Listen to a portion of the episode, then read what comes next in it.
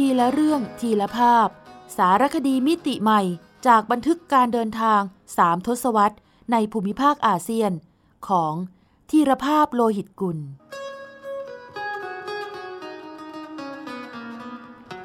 อ่านโดย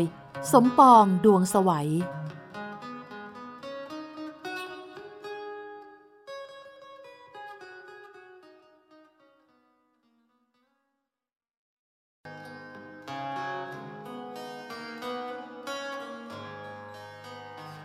รียนรู้อดีตเพื่อมีความหวังกับอนาคต ในสารคดีชุด ความยอกย้อนของการเวลา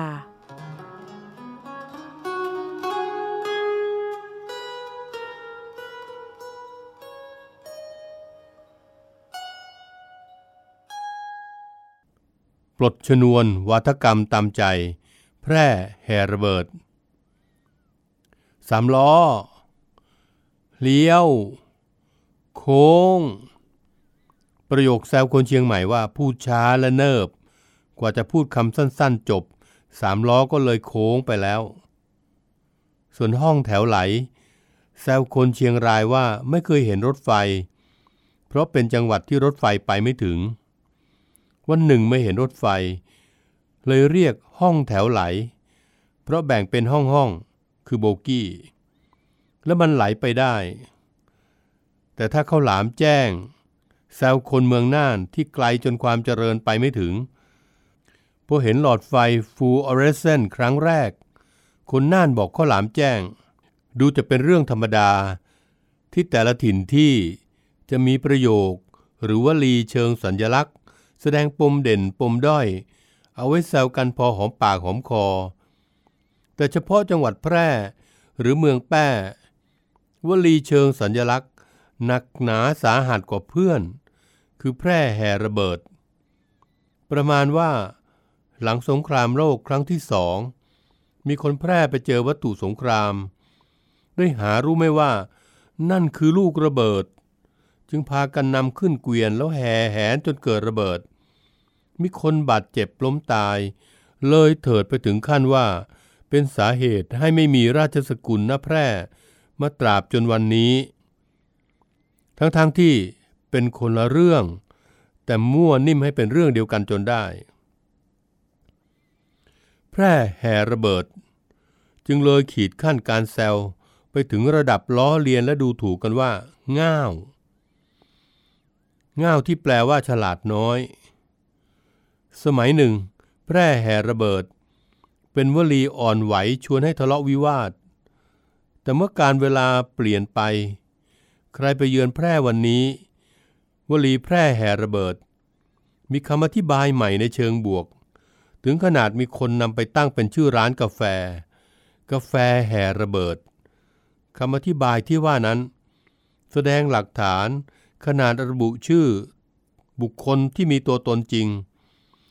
คือในหลงมโนมูล คนงานรถไฟ ได้พบซากลูกระเบิดสามลูกที่ฝ่ายสัมพันธมิตร ทิ้งลงมาเพื่อหวังทำลาย เส้นทางลำเลียง อาวุธยุโทโธปกรณ์ ของกองทัพญี่ปุ่นที่มุ่งสู่เชียงใหม่ ก่อนข้ามแดนไปถึงพม่า จุดที่พบคือตรงสะพานรถไฟข้ามลำน้ำยม บริเวณปากลำห้วยแม่ต้า เขตตำบลบ้านปินอำเภอลอง จังหวัดแพร่ แต่ระเบิดที่พบเป็นระเบิดที่ยังไม่ทำงาน จึงใช้ช้างของนายมาสุภาแก้ว และนายบุญมาอินปันตี ชักลากขึ้นมาจากลำน้ำยม แล้วสามารถตัดส่วนหางของระเบิด ปลดชนวน และเอาดินปืนออกมาได้ มีชาวบ้านขอดินปืนไปทำอุปกรณ์ระเบิดปลา ส่วนซากหรือเปลือกลูกระเบิด ทั้งในหลงในมาและในบุญมา แบ่งกันนำใส่เกวียนให้ช้างลากไปเก็บที่บ้าน โดยในมานำไปตั้งตรงหัวบันไดบ้าน เพื่อใส่น้ำไว้ล้างเท้า ต่อมาท่านเจ้าอาวาสวัดพระธาตุสีดอนคำอำเภอลองเมื่อเห็นแล้วเคาะเกิดเสียงดังกังวาน จึงได้ขอไปทำเป็นระฆังที่วัด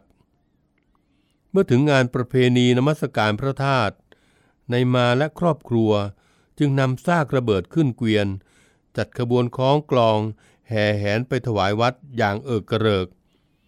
จนเป็นที่มาของวลี แพร่แห่ระเบิด ซึ่งหลังจากนั้นนายหลงผู้พบระเบิดคนแรก ก็นำซากระเบิดไปถวายเป็นระฆัง ให้วัดแม่ลานเหนือ ส่วนนายบุญมานำไปถวายวัดนาตุ้ม เขตอำเภอลองเช่นกัน อันเป็นที่มาของคำขยายในวันนี้ว่า แพร่แห่ระเบิด เหตุเกิดที่เมืองลอง คือนอกจากจะพลิกประเด็น มาเป็นความชาญฉลาดของชาวแพร่ ในการถอดชนวนระเบิดแล้ว ยังอ้างอิงแบบเจาะจงลงไปให้ชัดว่า เป็นวีรกรรมของชาวอำเภอลอง สอดคล้องกับวีรกรรมอาจหารของคณะเสรีไทยหน่วยแพร่ ที่นำโดยสามพี่น้อง คือในทอง ในสม และนายอุทัยกันทาธรรม ผู้ปฏิบัติงานลับด้านการข่าวเพื่อสนับสนุนฝ่ายสัมพันธมิตร ในการสกัดกั้น การเคลื่อนทัพสู่ภาคเหนือของกองทัพญี่ปุ่น เป็นส่วนหนึ่งของกระบวนการเสรีไทย ที่สร้างคุณูปการให้สหรัฐอเมริกา รับรองไทย ไม่ให้ตกเป็นประเทศผู้แพ้สงครามร่วมกับญี่ปุ่น อย่างไรก็ตาม อาจารย์ผู้เดชแสนสา อาจารย์พิเศษหลักสูตรวัฒนธรรมศึกษา มหาวิทยาลัยราชพัฒเชียงใหม่ ซึ่งเป็นชาวอำเภอลอง ตั้งข้อสังเกตไว้ในบทความ เมืองแพร่แห่ระเบิด เหตุเกิดขึ้นจริงหรืออิงตลกว่า กรณีถวายซากระเบิดให้วัดธรรมระฆังนั้น มีหลักฐานว่าเกิดขึ้นจริงในปีพศ 2516 แต่เป็นการนำไปถวายอย่างปกติ ไม่ได้จัดขบวนแห่แหนเออกระเริก และที่สำคัญคือ วาทกรรม แพร่แห่ระเบิด มีหลักฐานว่าเกิดขึ้นตั้งแต่ช่วงหลังสงครามโลกครั้งที่สองแล้ว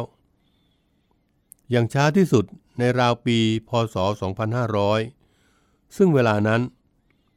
เมืองรองเพิ่งถูกราชการย้ายสังกัด จากลำปางมาเป็นอำเภอหนึ่งของแพร่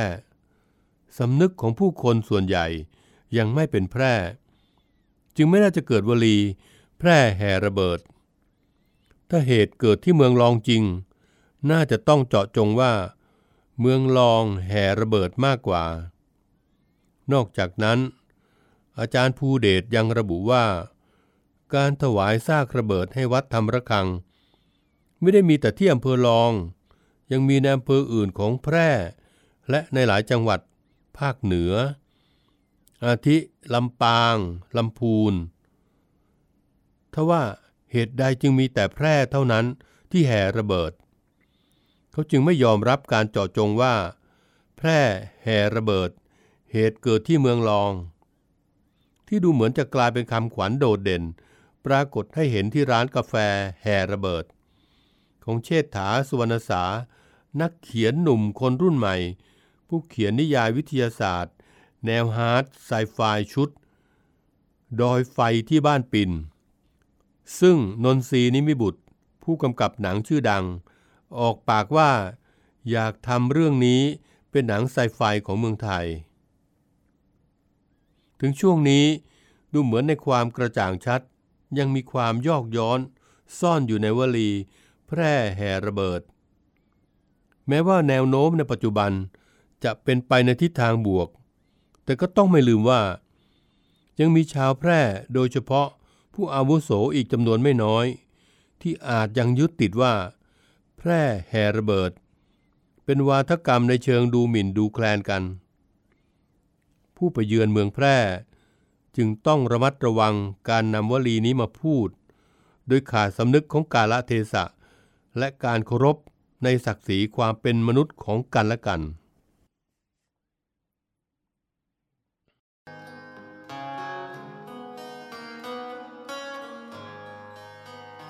เรียนรู้อดีต พื่อมีความหวังกับอนาคต ในสารคดีชุด ความยอกย้อนของการเวลา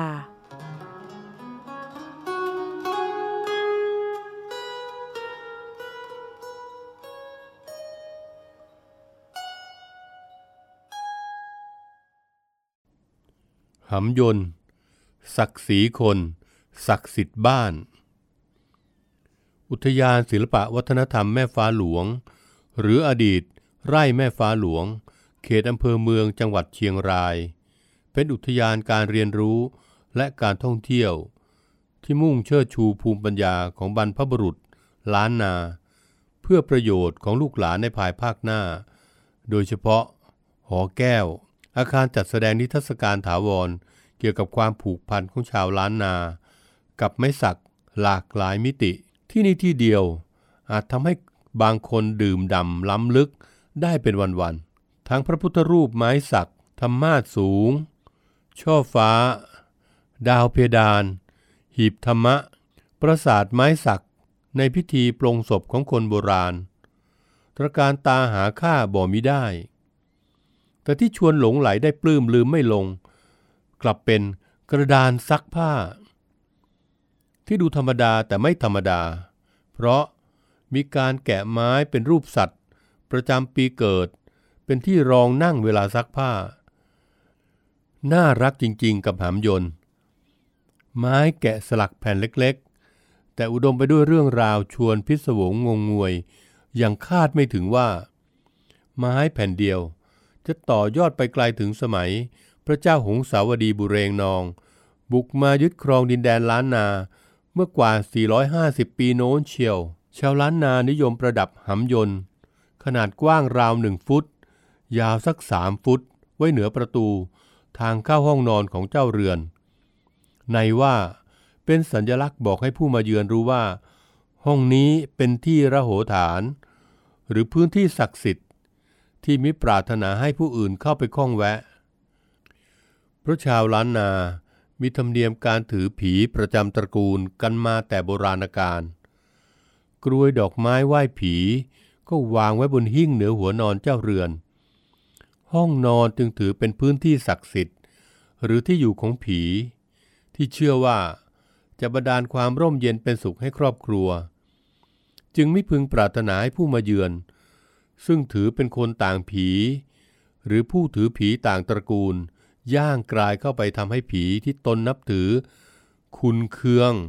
เดี๋ยวงานเข้าไม่รู้ตัว บางตำราว่าลวดลายพันพฤกษาที่ประดับหำยนนั้น ไม่ใช่งานแกะสลักหรือฉลุให้ดูสวยงามเท่านั้น แต่ยังซ่อนคาถาอาคมไว้ในลวดลาย เผื่อว่าคนต่างผี ตั้งใจหรือไม่ตั้งใจรุกล้ำเข้าไปในห้องนอน ผีหรืออวิชชาในตัวคนนั้นก็จะถูกสแกน หรือสยบให้ราบคาบเสียก่อน จนมีภาษิตล้านนากล่าวว่า หำยนกันผี ขอบธรณีกันขึดขึดคือสิ่งไม่ดีหรือเสนียดจันไรทั้งหลาย ว่ากันว่าเวลาขึ้นบ้านใหม่ เจ้าเรือนต้องนำหามยนเข้าร่วมพิธีด้วย ในกรณีที่ซื้อ หรือได้สิทธิ์ครอบครองบ้านต่อจากคนอื่น ก่อนจะเข้าไปอยู่ต้องถอดหำยนของเดิมออกมาทำลาย แล้วนำหำยนของตนเองไปติดแทน ในว่าเป็นการอัญเชิญผี ประจำตระกูลเข้าไปสถิตในที่ใหม่ แต่เพราะตำแหน่งที่ตั้งของหำยนต์ ใกล้เคียงกับตำแหน่งทับหลังในสถาปัตยกรรมเขมรโบราณ คือแผ่นหินรูปสี่เหลี่ยมผืนผ้า วางไว้เหนือประตู นิยมประดับลวดลายพันพฤกษาและรูปเทพเจ้า ในศาสนาฮินดูองค์ต่างๆ ไว้สักการะบูชา รวมทั้งต้องมีรูปเกียรติมุกหรือหน้าการที่ออกมาจากตาที่สามของพระศิวะ ไว้เป็นสัญลักษณ์ ป้องกันสิ่งชั่วร้าย และกลืนกินอวิชชา หรือความโง่เขลาของคนที่เดินเข้าออกประตู จึงมีข้อสันนิษฐานว่า บางทีหำยนต์อาจได้รับอิทธิพลจากราชสำนักเขมร ที่เคยรุ่งเรืองเฟื่องฟูมาก่อนล้านนาก็เป็นได้ แต่ที่น่าสนใจคือ แล้วทำไมต้องหำซึ่งแปลตรงตัวได้ว่า ลูกอันทะ ไปเกี่ยวกับสิ่งศักดิ์สิทธิ์ประจำบ้านตรงไหนอะเรื่องนี้ปราดล้านนาอย่างศาสตราจารย์ ไกรศรีนิมานเหมิน ตีความว่า อันทะเป็นแหล่งรวมพลังของผู้ชาย หรือของเจ้าเรือน ส่วนยนต์หมายถึงสิ่งปกปักรักษาพื้นที่ศักดิ์สิทธิ รวมความแล้ว หำยนต์น่าจะหมายถึง สิ่งคุ้มครองพลังศักดิ์สิทธิ์ของเจ้าเรือน คือผีประจำตระกูลทำให้นึกถึงคำเรียกเด็กผู้ชายชาวอีสานที่ว่า บักหำน้อย หรือไอ้ไข่นุ้ยของคนใต้ สะท้อนว่าคนไทยให้ความสำคัญกับหำหรือไข่มาแต่โบราณแล้ว แต่ที่น่าสนใจไปกว่านั้น คือมีการกล่าวอ้างว่า ธรรมเนียมการติดหำยนต์นำเข้ามาโดยพม่า สมัยที่เข้ามายึดครองล้านนา ในว่าหำยนต์ เป็นอันทะหรือแหล่งรวมพลังของพม่า เมื่อคนล้านนาเดินเข้าออกห้องนอนโดยลอดผ่านหำยนต์ ความคิดที่จะกระด้างกระเดืองต่อพม่า ก็จะถูกสยบหรือถูกกำจัดไป ทฤษฎีนี้จริงหรือไม่ งต้องใช้วิจารณญาณในการรับฟัง ในขณะที่ปราดล้านนาอีกท่านหนึ่ง คืออาจารย์อุดมรุ่งเรืองศรีตีความว่าหำยนต์มาจากหำมิยะ กับอันตะ หมายถึงชิ้นส่วนที่ใช้ตกแต่งส่วนยอดของปรำหรือสถานที่ให้เกิดความสวยงาม ถือเป็นองค์ประกอบหนึ่งของสถาปัตยกรรมล้านนา ไม่เกี่ยวกับคาถาอาคมที่ใช้สยบ หรือกำราบใคร และบ้างก็ว่า ชาวล้านนาได้รับคติเรื่องหำยนต์มาจากชาวลัวชนพื้นเมืองเดิมที่นิยมแกะสลักไม้ ประดับเหนือประตูทางเข้าห้องนอน เหมือนกับที่รับวัฒนธรรมกาแล มาจากเขาควายที่หน้าจั่วบ้านชาวลัวเช่นกัน แต่ไม่ว่าหำยนต์จะมาจากไหน มีความหมายอย่างไร ผมคิดว่านี่คือสัญญลักษณ์ที่ทำให้เราตระหนักว่า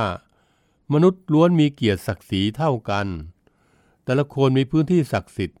ที่ผู้อื่นต้องเคารพ เช่นพื้นที่ทางความคิดที่ไม่จำเป็นต้องเหมือนใคร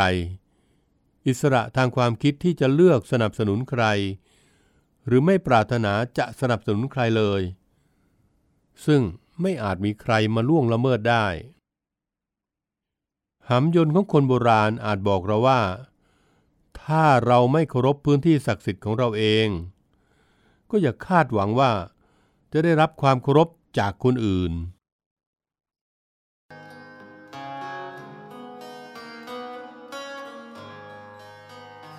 เรียนรู้อดีตเพื่อมีความหวังกับอนาคต ในสารคดีชุด ความยอกย้อนของการเวลา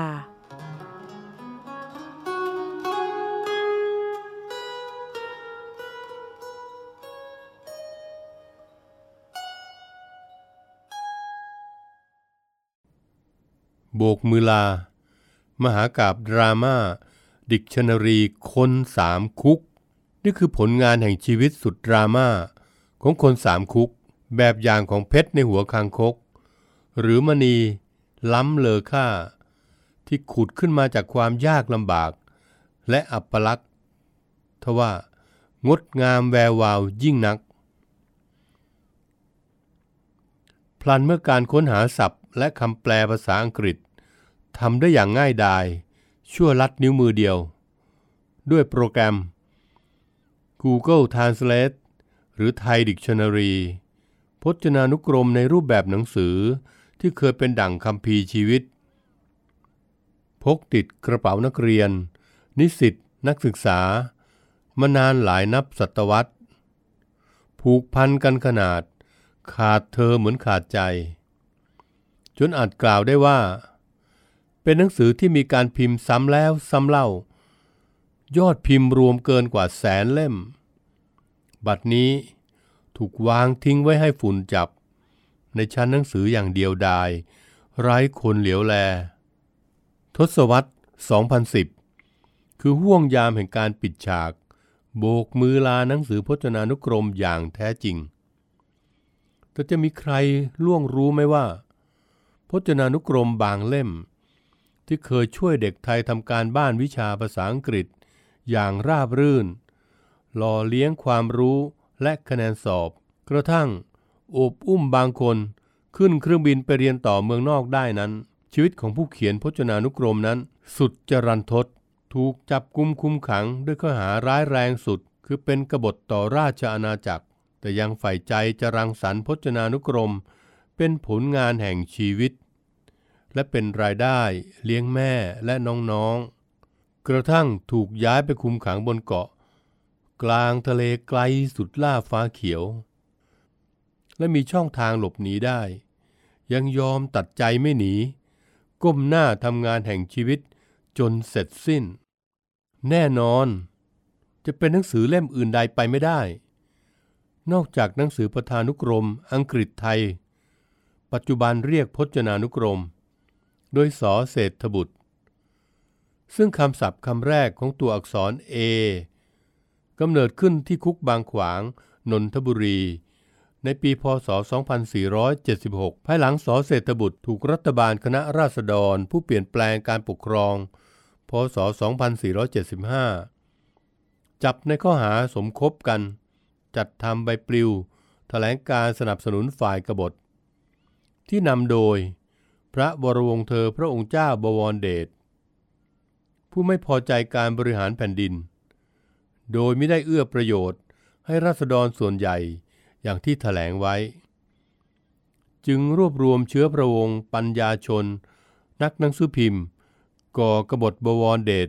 เมื่อวันที่ 11 ตุลาคม พศ 2476 แต่ต้องพ่ายแพ้ฝ่ายรัฐบาล อันเป็นที่มาของอนุสาวรีย์พิทักษ์รัฐธรรมนูญ ที่แยกหลักสี่บางเขนในวันนี้ เหตุการณ์นั้น พลิกชีวิตสอเศรษฐบุตร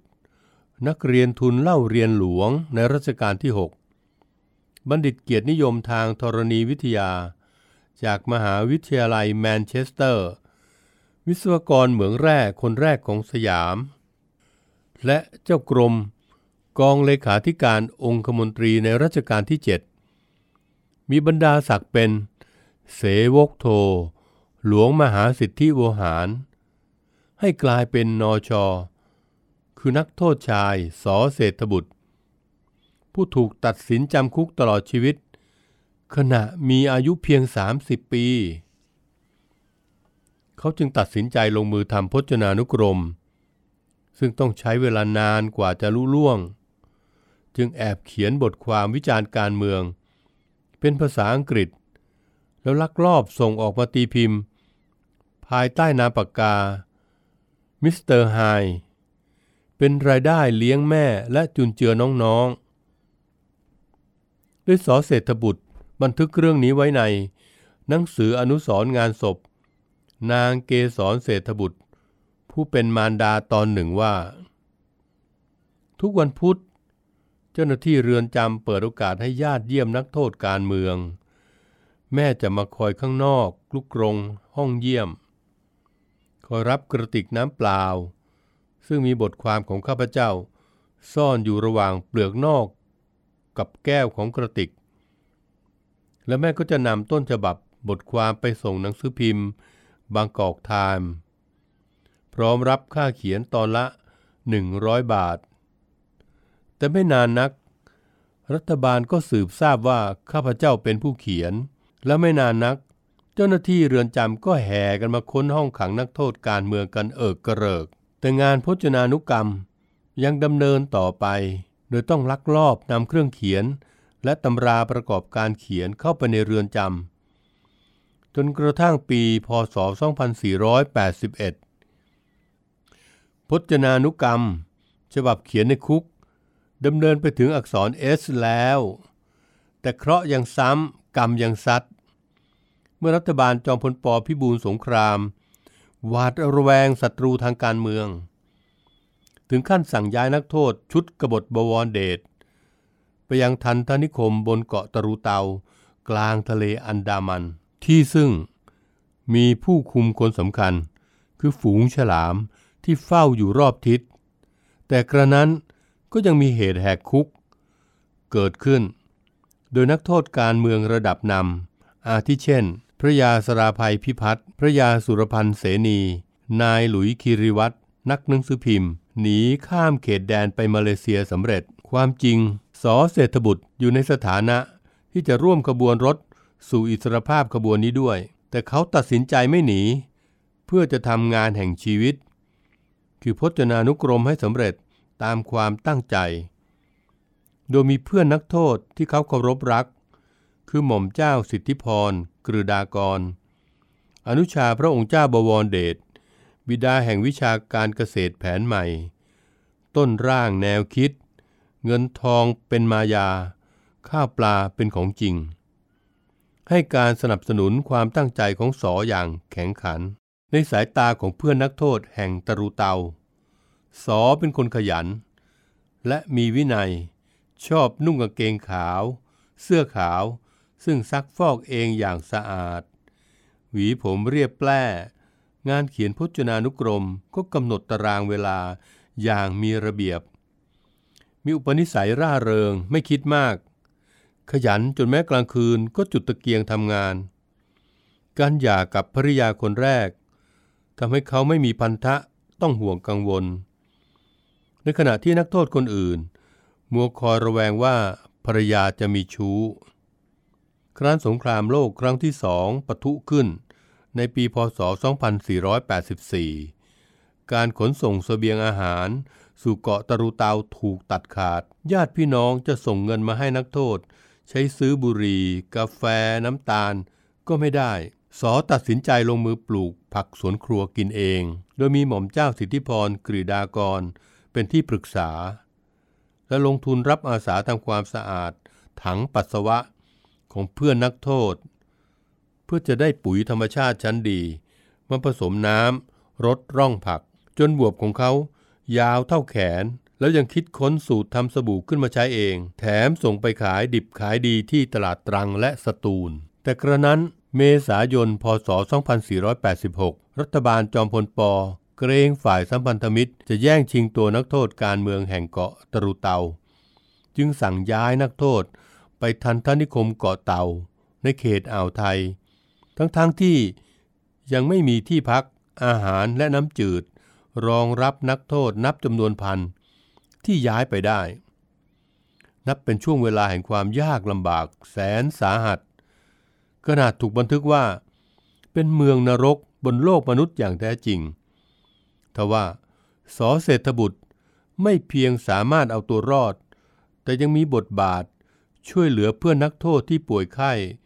และทำต้นฉบับ พจนานุกรมเสร็จสิ้นตามที่ตั้งใจ นรกบนเกาะเตาดำเนินไปเพียงปีเศษ เมื่อรัฐบาลจอมพลปพิบูลสงคราม แพ้โหวตในสภา เรื่องการย้ายเมืองหลวงไปเพชรบูรณ์ จนต้องลาออกในปีพศ 2487 รัฐบาลต่อมาที่มีในควงอภัยวงศ์เป็นผู้นำจึงขอพระราชทานอภัยโทษ แก่บรรดานักโทษการเมือง สอเศรษฐบุตรได้รับอิสรภาพ พร้อมผลงานพจนานุกรม ซึ่งนำมาตีพิมพ์เผยแพร่เป็นครั้งแรกในปีพศ 2492 จัดเป็นหนังสือขายดี ตลอดหลายทศวรรษต่อมา เป็นผลงานแห่งชีวิตสุดดราม่าของคนสามคุก ที่สร้างคุณอุปการใหญ่หลวงต่อเยาวชนไทย และเป็นแบบอย่างของเพชรในหัวคางคก หรือมณีล้ำเลอค่า ที่ขุดขึ้นมาจากความยากลำบาก และอัปลักษณ์ทว่างดงามแวววาวยิ่งนัก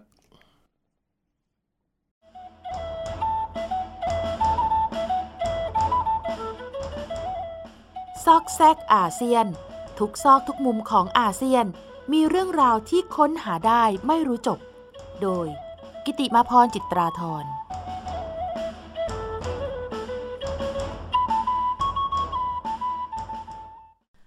ขอความเป็นธรรมให้เจ้าฝากุ้งท่ามกลางเจดีย่อมุม 12 ที่รายล้อมเจดีประธานทรงปลาง อันอลังการของวัดชัยวัฒนาราม มีเจดีย์ก่ออิฐถือปูนทรงระฆังองค์หนึ่ง ตั้งเอียงอย่างไร้สง่าราศีอยู่ทางด้านทิศเหนือของระเบียงคดมีป้ายประดับตรากรมศิลปากร ตรามรดกโลก อธิบายความสำคัญของเจดีย์องค์นี้ไว้อย่างชัดเจน เป็นภาษาไทยและภาษาอังกฤษ ว่า เจดีย์องค์นี้สร้างสมัยพระเจ้าอยู่หัวบรมโกศ พื่อบรรจุพระอัฐิของเจ้าฟ้าธรรมมาทิเบต พระโอรสองค์ใหญ่ ซึ่งปรากฏในพระราชพงศาวดารว่า ทรงกระทำความผิด ฐานลักลอบเป็นชู้กับเจ้าฟ้าสังวานพระสนมของพระเจ้าอยู่หัวบรมโกศจนต้องพระราชอาญาถูกเคี่ยนจนสิ้นพระชน หลังจากทำพิธีพระราชทานเพลิงศพตามพระราชประเพณีแล้ว พระเจ้าอยู่หัวบรมโกศจึงโปรดให้สร้างพระเจดีย์ขึ้นบรรจุพระอัฐิ อย่างไรก็ตาม ในหนังสืออยุธยาที่มีศาสตราจารย์ ดรชาญวิทย์เกษตรสิริ เป็นบรรณาธิการ จัดพิมพ์ในปีพุทธศักราช 2547 โดยมูลนิธิโตโยต้า ได้ปูพื้นฐานความเข้าใจการเมืองในราชสำนัก สมัยกรุงศรีอยุธยาตอนปลายว่า มีเหตุลอบปรงพระชน เพื่อแย่งชิง ราชสมบัติกันในหมู่รัชทายาทเจ้าฝากุงได้รับการสถาปนา เป็นกรมพยาราชวังบวร วังหน้า และได้รับมอบภารกิจ การบูรณะปฏิสังขรณ์วัดพระศรีสันเพชร วัดสำคัญสุดของอาณาจักรกรุงศรีอยุธยา อีกทั้งยังทรงเชี่ยวชาญงานกวี มีบทพระราชนิพนธ์สำคัญ คือ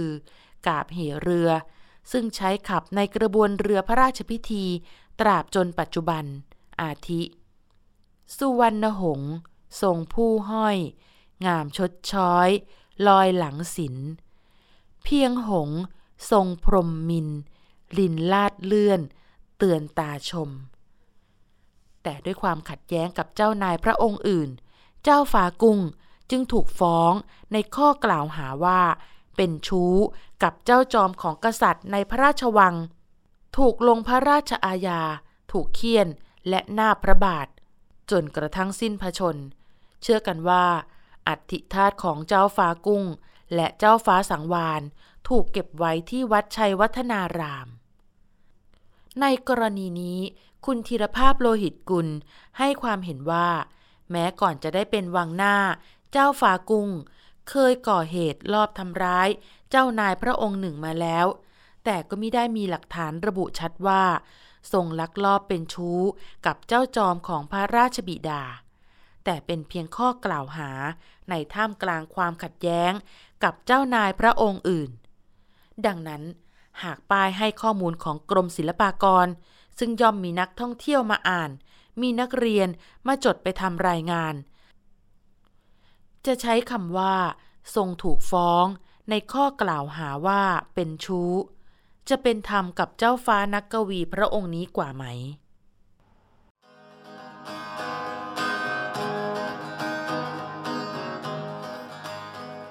ทีละเรื่องทีละภาพ สารคดีมิติใหม่จากบันทึกการเดินทางสามทศวรรษในภูมิภาคอาเซียน ของทีรภาพโลหิตกุล สร้างสารรค์ดนตรีโดย นิพนธ์เรียบเรียง และบุญชัย ชุนหรักโชต